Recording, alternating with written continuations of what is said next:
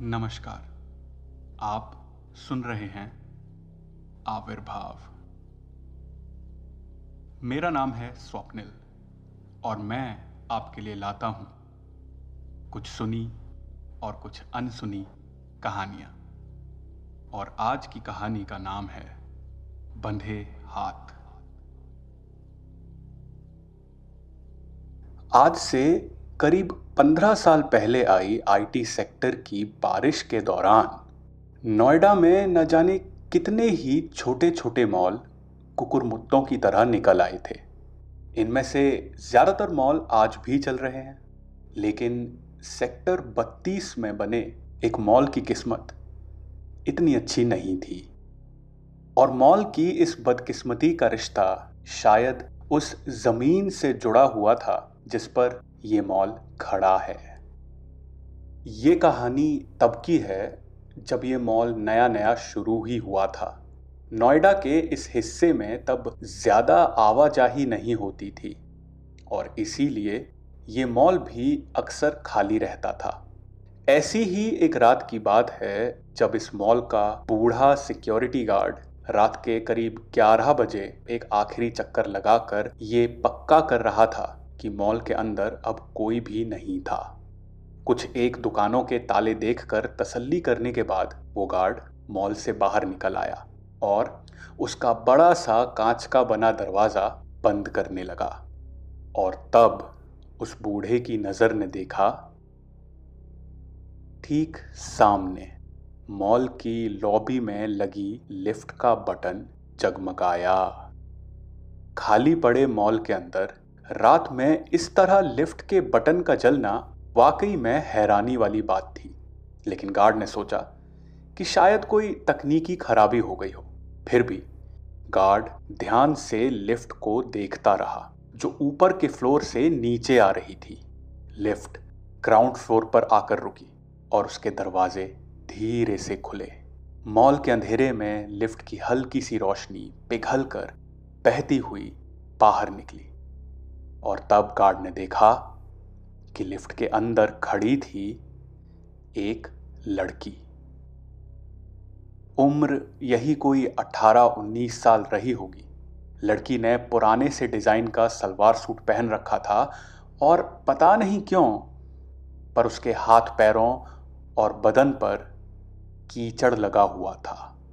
उस लड़की को देखकर गार्ड के दिमाग में सबसे पहली बात आई मॉल के अंदर कोई रह गया है? कांच के दरवाजे को खोलकर वो गार्ड ज़ोर से बोलता हुआ लिफ्ट की तरफ़ भागा। कौन हो, मैडम?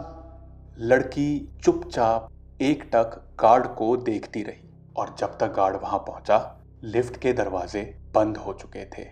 पर गार्ड ने तुरंत लिफ्ट के बटन को दबाया और लगभग दो सेकंड्स के बाद लिफ्ट के दरवाजे फिर से खुल गए। लेकिन इस बार लिफ्ट के अंदर कोई नहीं था। ये समझने में कि उसने अभी अभी क्या देखा है। गार्ड को शायद पाँच या दस सेकंड्स का वक्त लगा। लेकिन जैसे ही उसके बूढ़े दिमाग ने दो और दो चार किए, वो भागकर मॉल से बाहर आ खड़ा हुआ। कांच के दरवाजे को फिर से बंद करके वो उस लिफ्ट को देखने लगा, जो अब नीचे से ऊपर जा रही थी। गार्ड ने देखा कि लिफ्ट फ़र्स्ट फ्लोर पर रुकी।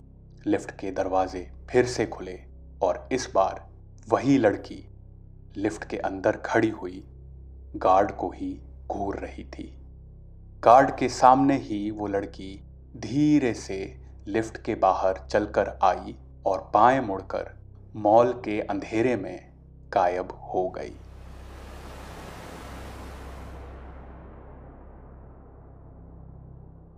राजू गुप्ता की उस मॉल में एक छोटी सी गिफ्ट शॉप थी।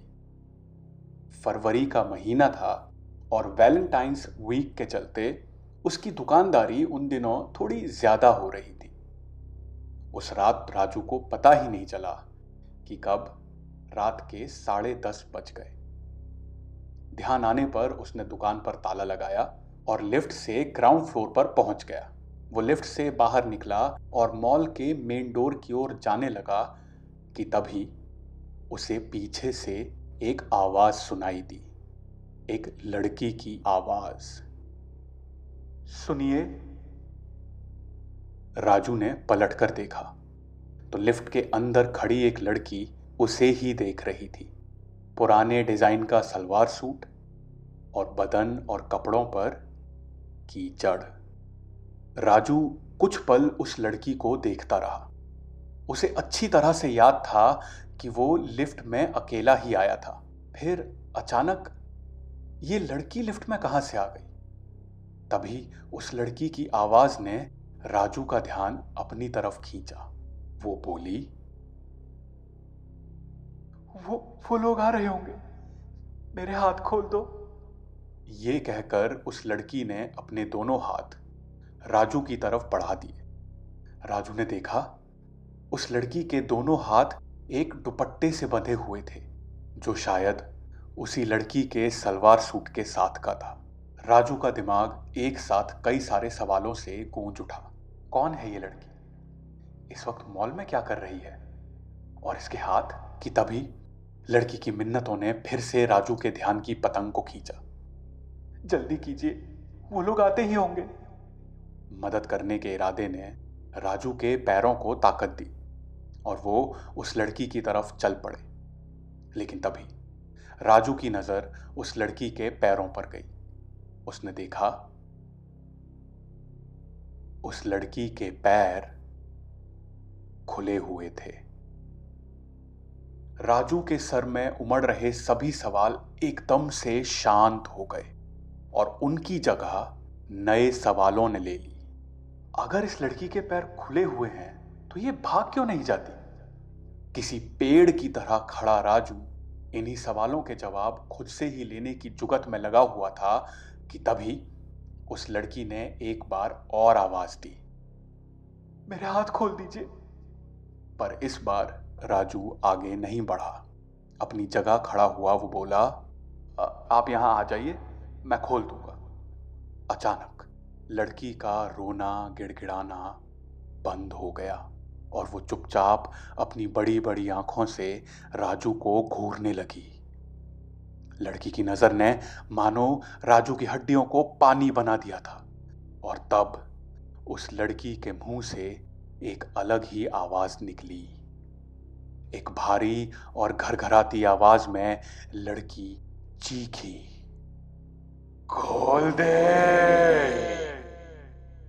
इस आवाज़ ने राजू की हड्डियों को बर्फ़ कर दिया। राजू पलटा और सीधा मॉल के कांच वाले दरवाजे की तरफ़ भागा। वो सुन पा रहा था कि उसके पीछे मॉल के फर्श पर नंगे पैरों के गिरने की आवाज़ आ रही थी।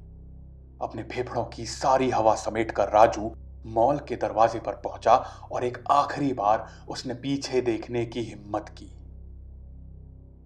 वो लड़की लिफ्ट के अंदर ही खड़ी थी। पीछे देखने के चक्कर में राजू मॉल की एंट्री की सीढ़ियों को नहीं देख पाया। उसका पैर उलझा और सीढ़ियों से गिरता, पड़ता, मुँह के बल ज़मीन पर जा गिरा। उसकी नाक और मुँह से खून की नालियाँ बहने लगी। अब डर के साथ दर्द भी राजू पर हावी होने लगा और इतने में ही दो हाथों ने उसे पीछे से पकड़ लिया। चीखता हुआ राजू पीछे पलटा और उसने देखा कि उसे पकड़ने वाले हाथ मॉल के उस बूढ़े सिक्योरिटी गार्ड के थे। गार्ड मानो राजू की आँखों में तैर रहे उस खौफ को किसी किताब की तरह पढ़ पा रहा था। उसने राजू को कुर्सी पर बिठाया। खून साफ़ करने के बाद उसे पानी पिलाते हुए उसने राजू से पूछा, आपने भी उसे देखा? राजू की गर्दन ऊपर उठी। डरो नहीं, वो लड़की मॉल के बाहर नहीं आती। बस अंदर घूमती है। गार्ड ने अपनी बात पूरी की। आ, आप जानते हो वो कौन है? चेहरे पर शांति के सफ़ेद बादल समेटे गार्ड ने एक हल्की सी मुस्कुराहट के साथ जवाब दिया नहीं सर हम नहीं जानते उसे लेकिन एक बात जानते हैं।